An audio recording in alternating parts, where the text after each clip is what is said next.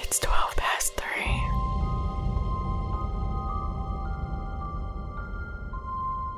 All right, so you're going to start tonight since I hogged the episode last week. Yeah. But before you get started, Uh, You have a smirk on your face. well, I'm just because I'm, you know, once again taking over the beginning of the episode. yeah. But last week I was talking about the Lindley Street poltergeist, Yeah. and we didn't really get a chance to recap lessons learned, or as you would say, pro tips. Pro tips. Yeah. Yes. I thought we should start a list, a paranormal pro tips list. Yeah. There's two I can think of from last week. One you mentioned, which was if you hear three loud knocks at your front door or anywhere in your house, You know, anywhere. just start packing. Yep. Don't answer the door, even if it looks like somebody you know. Yeah. No, don't trust it. Don't trust it. That I just had this memory of when I was young. I'm thinking pre kindergarten, so pretty young. yeah. in the kitchen with my mom, your grandma. She's on the phone. Imagine the old rotary dial phones with the long cords, right? Yeah. She's standing there in the kitchen on the phone, and there's somebody knocking at our back door. The Right, so, I back mean, door. Yeah, the back door. So you'd have to go, you know, down the driveway, through the back fence to the back door. Yeah. And I'm trying to get her attention to say, you know, somebody's at the door, somebody's at the door, and she's brushing me off. Yeah. Right. So she didn't answer the door. And that memory's always stuck with me as far as wondering who was at our back door. Yeah. And are we lucky that she didn't answer it? Or was it somebody she knew that she didn't want to answer it? Probably. Probably lucky that you didn't answer. it. Yeah. Because you, you think the front door, you know, she doesn't want to answer it. It's just a salesperson or somebody. Yeah. So she doesn't want to answer it. And I'm just a kid. I don't understand. Hey, somebody's at the door. Somebody's at the door. But the back door. That's too weird. Yeah. I don't like that. Yeah. Total side note, not sure why that came up. I guess the knocking at the door, I guess. Un- unless it was one of your siblings that got locked out. yeah, the, don't want to let him in.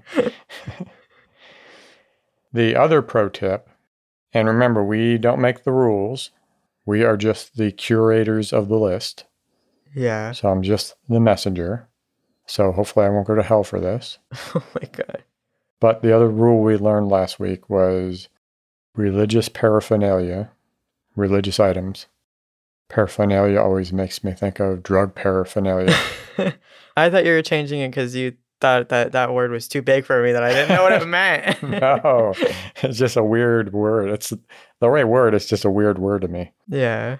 Maybe that's a generational thing, or when you hear paraphernalia, I don't know what I think when I hear the word. I, th- I just think it's a word. I don't know. I don't. Maybe the don't do drug stuff yeah. is always drug paraphernalia. I mean, I think it's more commonly associated with drugs. Yeah. Religious paraphernalia brings up an image of a bomb with a WWJD sticker on it. Oh my god.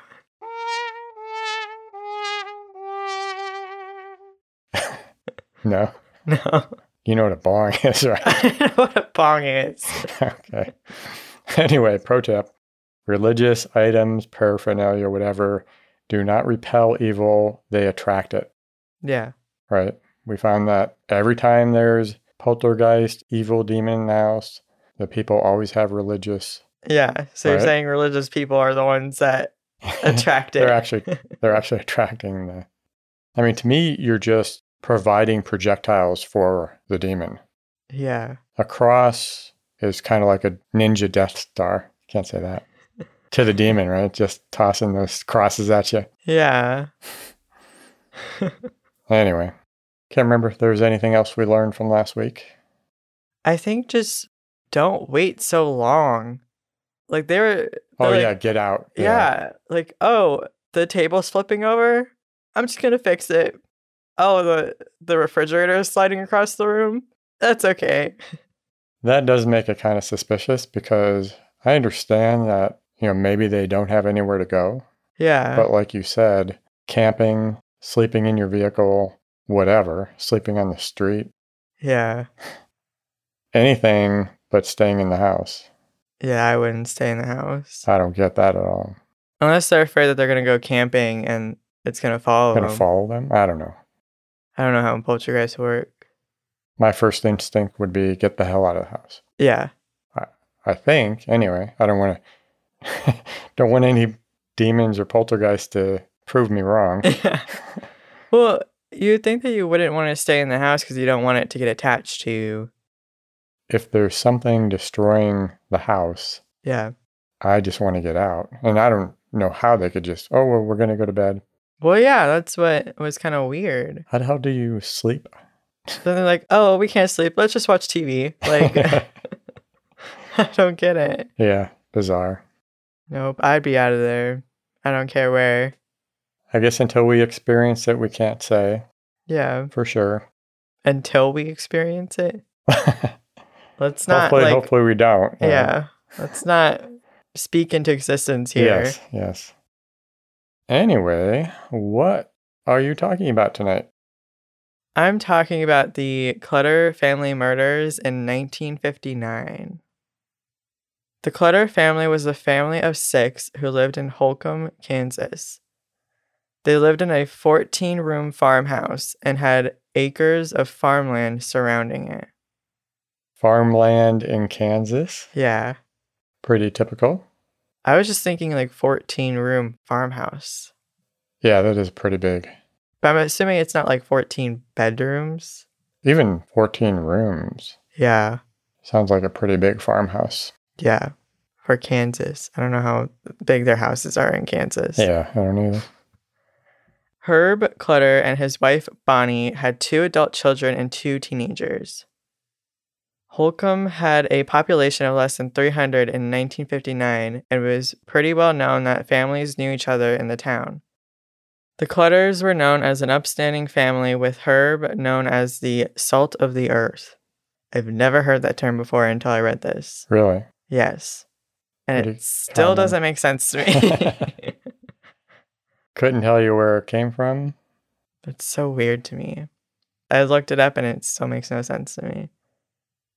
Since the community was very small, everyone knew everyone's business, and it was pretty well known that the Clutters were wealthy Thus, the 14 room farmhouse. and acres of land. Yeah. Well, the acres of land makes sense. I would imagine a lot of people farming Yeah, would have quite a bit of land, but not quite a big house. that's true. Around 300 miles away in a cell at Kansas State Prison, Richard Eugene Hickok heard from another prisoner, Floyd Wells, that had allegedly worked as a farmhand for the family, saying that Herb Clutter was a very wealthy man and claimed that he had money stashed in a safe in his house. $10,000 to be exact, which would amount to $90,000 today. That's obviously a lot of money, Yeah. but doesn't seem like money worth killing over. Yeah, no, it's it's not. Well, n- no amount is, but you know what I mean? It's like, It's just what people will do Yeah. for money. Hickok wrote a letter to a former cellmate, Perry Edward Smith, who had recently been released after serving a sentence for escaping from another prison and stealing a car. After being released in early November of 1959, Hickok and Smith immediately started making plans to get their hands on the stashed cash. On November 14th, they drove 400 miles to the Clutter house outside of Holcomb, Kansas. Four of the six family members happened to be home at the time. They waited for the family to go to sleep and collected tools that they needed for the robbery, which included gloves, a flashlight, knife, and a shotgun. They entered the property through an unlocked door. After entering the home, they realized that there was no safe containing money. They woke Herb Clutter and he gave them the little cash that he had and said he didn't have any more. It was well known in the town that Herb paid in checks rather than cash. seems like I've heard similar stories. Yeah. They go to rob them and the money's never there. Yeah.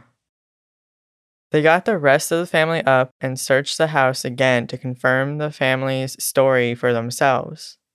They ransacked the entire house, getting no more than roughly $50, which would be 440 today, a pair of binoculars, and a transistor radio.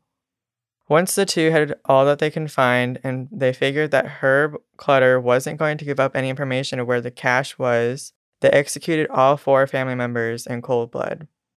Hours later, the Clutter family's bodies were found by a friend of Nancy's. Police were called from a neighbor's phone. When officers arrived, 48 year old Herb Clutter was sprawled out on a mattress in the basement.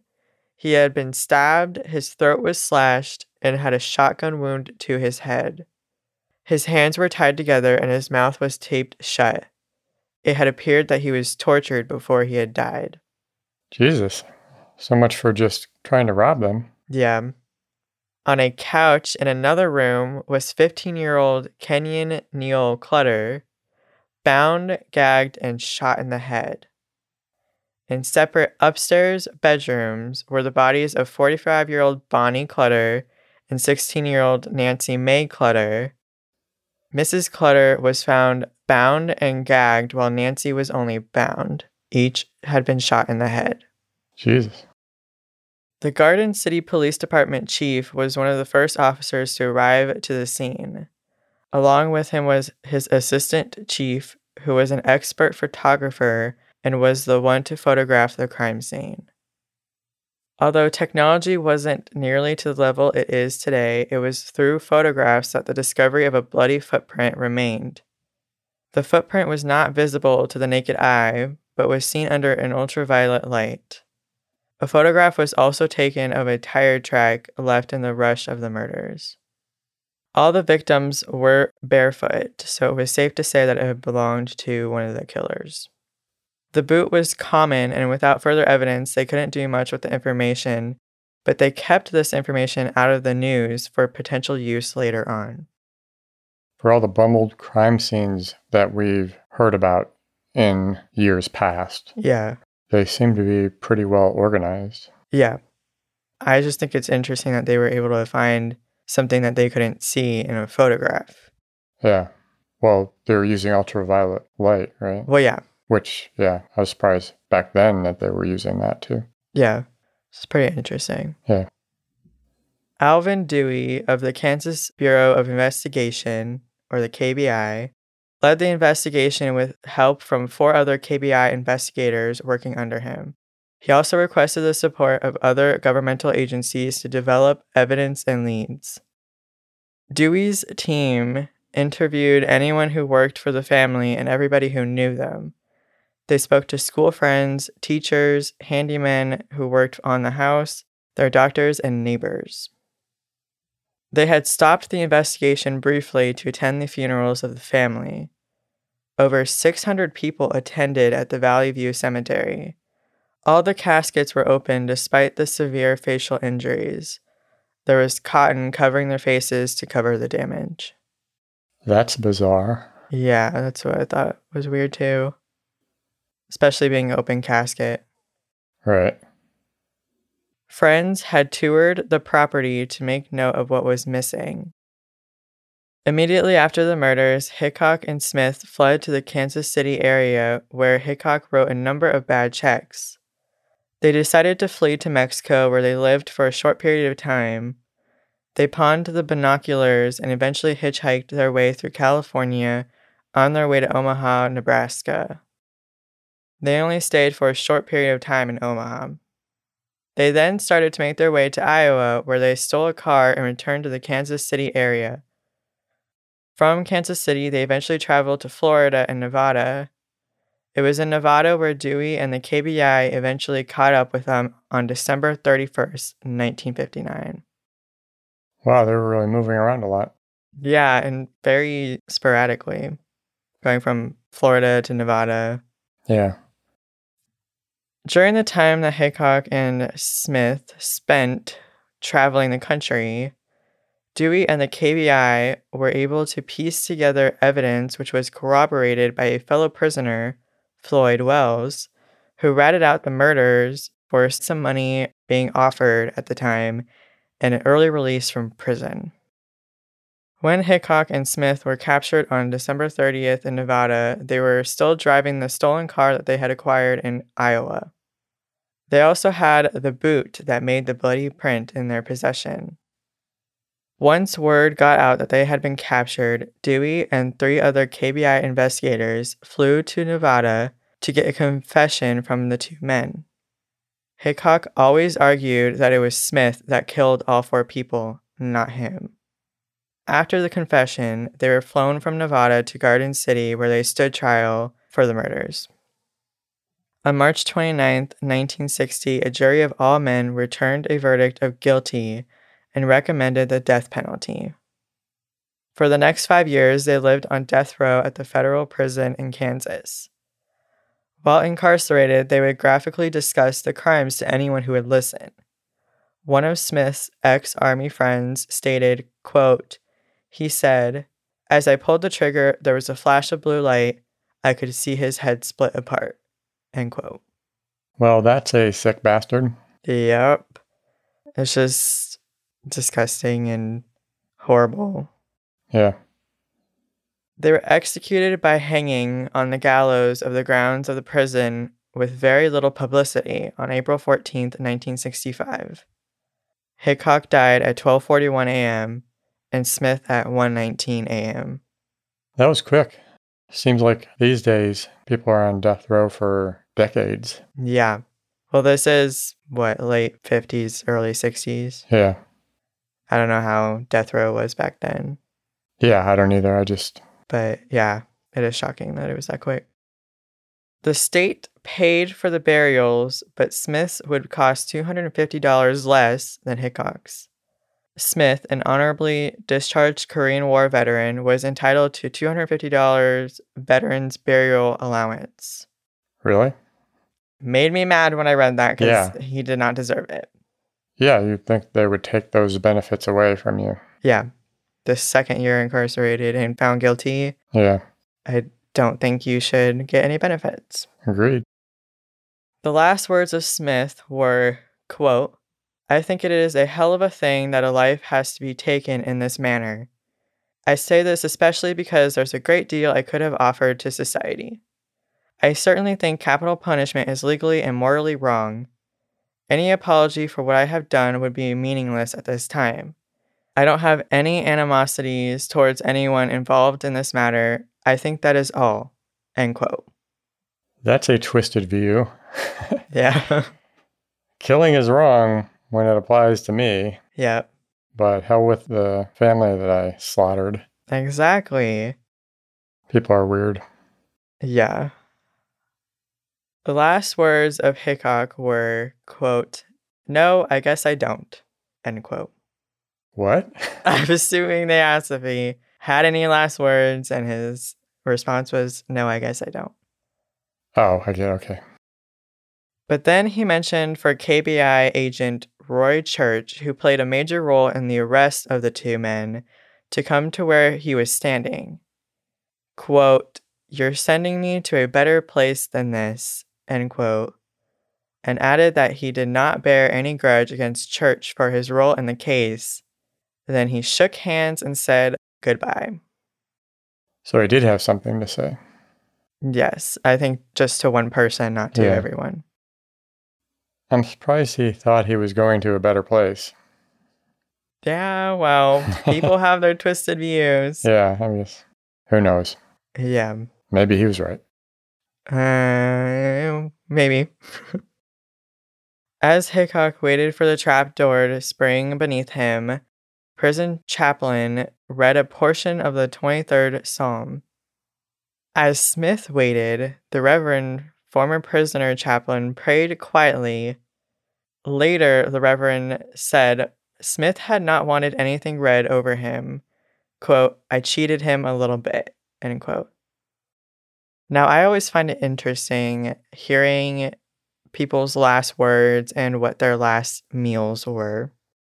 And interestingly enough, I have both of that. So we had heard their last words and now their Right. last meal. And to me, people's last meals are so bizarre And I don't know how I feel about them getting a last meal, a special last meal. I don't know how you could eat, honestly. Yeah, I guess that's that's what I wonder too is how are you eating when you know you're going to be put to death? Like Yeah. I was wondering when you were talking about the last words, I was wondering, wonder what my last words would be. I have no idea because I've never I guess done it, anything that I would have to say my last words. guess it yeah, would depend on why you're there. Yeah. That would make a difference as far as what you might say. I wonder if they like while they're on death row, they're thinking of a speech that they want to say. Well, they never seem to be very long, right? You wonder if there's a time limit. like you said, if they had made a speech and yeah. they're sitting there talking and talking and talking, Do they just like let the trap door fall beneath them? cut them off, or do they have to wait until they finish? That'd be pretty smart of them if they did a long speech just to put off their death. Well, not put it off, but stall. Wonder if anybody's ever done that. I've never heard that before. Yeah, I, I would think that'd be like newsworthy if someone did that. Yeah. Be interesting to hear different last words. Yeah. I have been wanting to gather that. I don't know how long it would be though. Might be interesting, might be nothing. I do remember this one that it's always stuck with me. I don't remember the guy's full name, but I know his I think his last name was French and he was being executed by electric chair and his last word was french fries. Okay. Get it? French fries. Yeah. It's- I don't know how long it took them to think that up. I don't know, but it's funny. but uh anyways last meals. last meals so hickok and smith ate their last meal in separate rooms each with a chaplain sitting by they had ordered spiced shrimp french fries garlic bread ice cream and strawberries with whipped cream All the favorites for them. yep Just so bizarre. I, again, I just don't know how you could possibly eat. no i don't How, get it how either. would you have an appetite? Yeah, I wouldn't. If I knew that was gonna be my last meal. Maybe they don't know it's their last meal. Maybe they're like, oh yeah, you get like a special meal. What would you want? A happy meal? Happy. Could you imagine you don't know it's your last meal and they're like, oh yeah, you're getting a special meal. Like pick whatever you want, and then you just pick something that you you're not like in love with just because you wanted to. Yeah, I think they let them know, but I wonder if anybody's ever like ordered a bunch of spicy stuff and then Where are you going with that? left a mess to clean up after they were executed. oh my gosh! Don't they all leave messes? yeah, I guess they do. I mean, yeah, they would have to evacuate. Evacuate.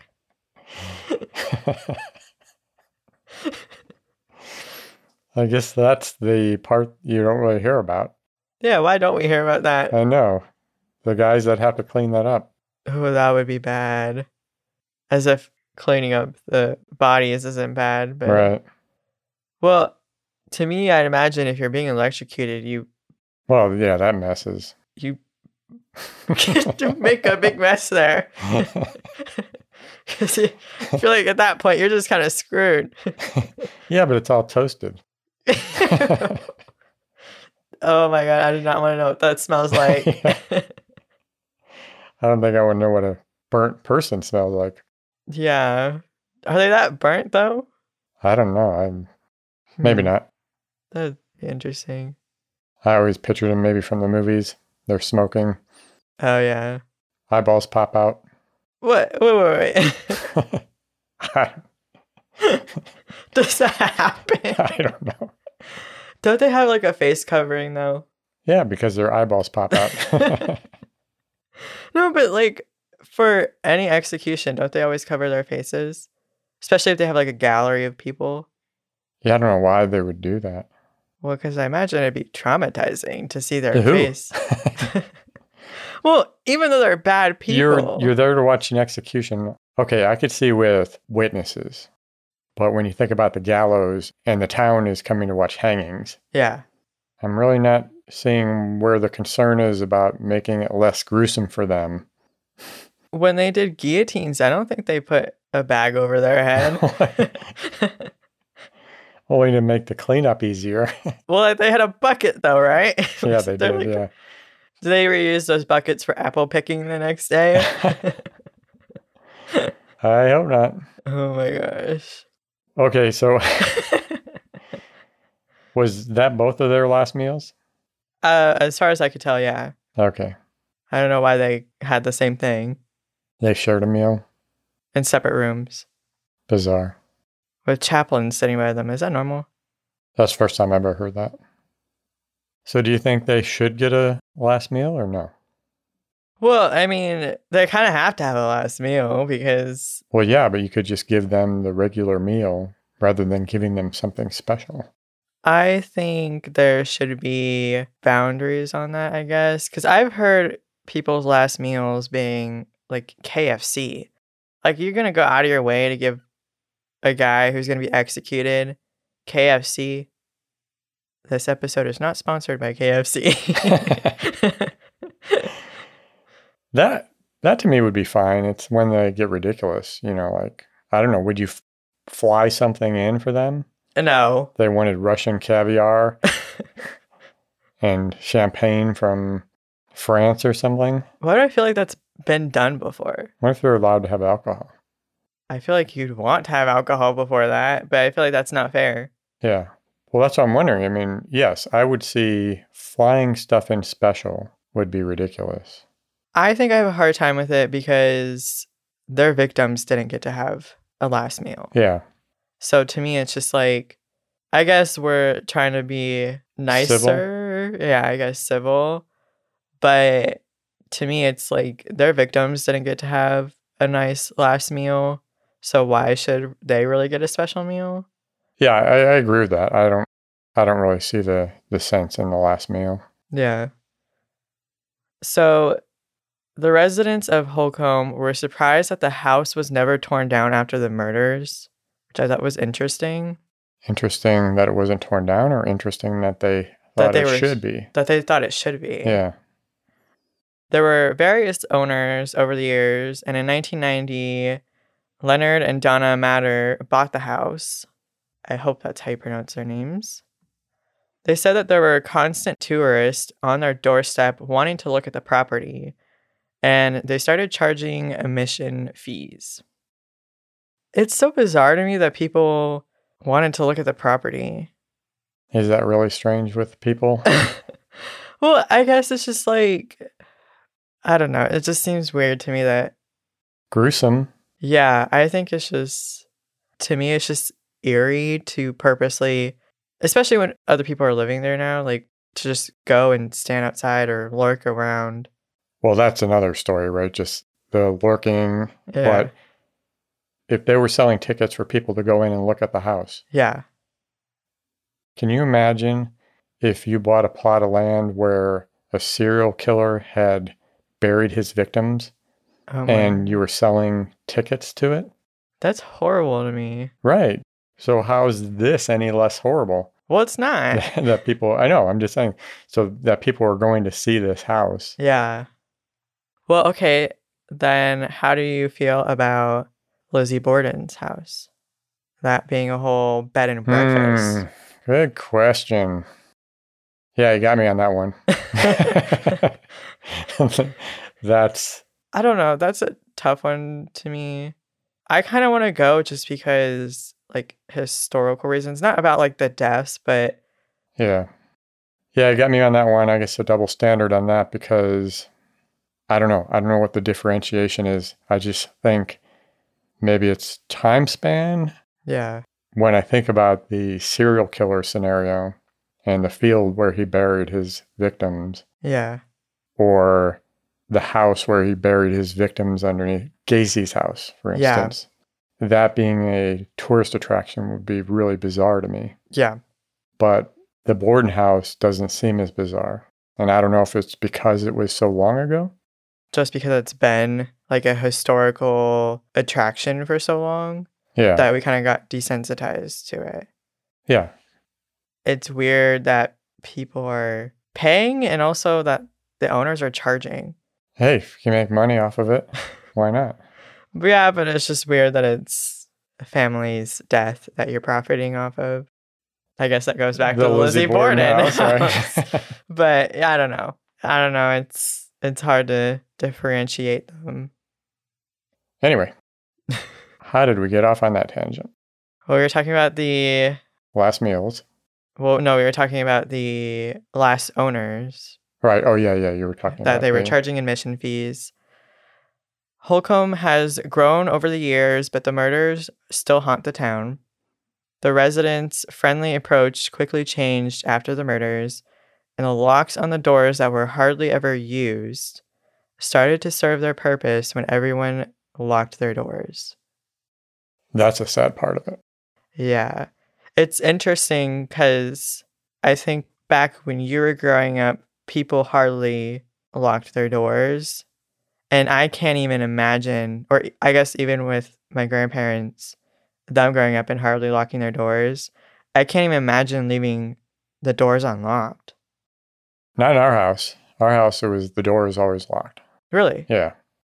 Well, so that's we smart. didn't have that. Yeah, we didn't have that growing up. Yeah. I mean, I have heard of people, their doors were always unlocked, their garage doors were always open. It was like anyone could walk in. And to me, I'm like, no, I don't like that. Yeah, I can't imagine having the doors unlocked. Mm-mm. For us, the age of innocence went away with Gacy Yeah. and then the Halloween tainted candy. Yeah. So those were the two major events that I recall where life wasn't so innocent anymore. What year was Gacy again? I know I should know this. I think he was caught in 78. Oh, wow. That sound right? I remember my brother was going to go do some yard work for somebody that we didn't really know. yeah. It was like a a referral from a friend of a friend that this guy needed some work done at his house. Yeah. And we had to go along with him because they were afraid to have him go by himself. That makes sense. Yeah. Yeah, it's interesting to me how like hearing that kids would go anywhere they wanted by themselves or with their friends, like just walking in the woods, like it's no big deal. Oh yeah. Yeah, we were all over the place Yeah, at all hours of the day and night. yeah, Never gave it a second thought.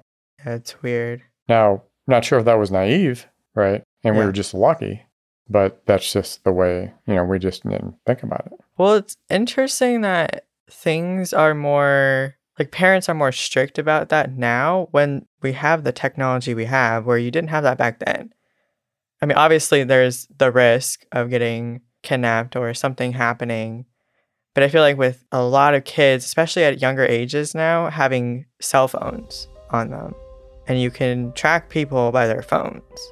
Yeah, but phones can be taken off. I mean, if they would just chip the kids, Like we're animals? keep you safe though, yeah, I mean. be able to track you no matter This- where you go. People this- wouldn't abduct anybody. As long as it doesn't have like a self destruct thing in it, Oh, yeah. Oh. then I guess I don't care. of course, if they did that, then somebody would figure out how to disable it Yeah. and still be able to. Okay, so once again, how did we get where we're at? Well, we were talking about locking the doors. All right, and right, that all right. was the last of what I had. They went from not locking their doors to locking their doors all the time. Yeah, sad world. Yeah. All right, well, I'm not sure how long we've been going. Yeah. So I guess we'll wrap it up. We will get to Stupid Criminals next week. Yes. Thank you very much for joining us. Make sure to visit next week for more weird and creepy stories. Don't forget to follow us on Twitter and Instagram at 12 past 3 or email us at podcast at 12 past 3.com. Good night. Good night.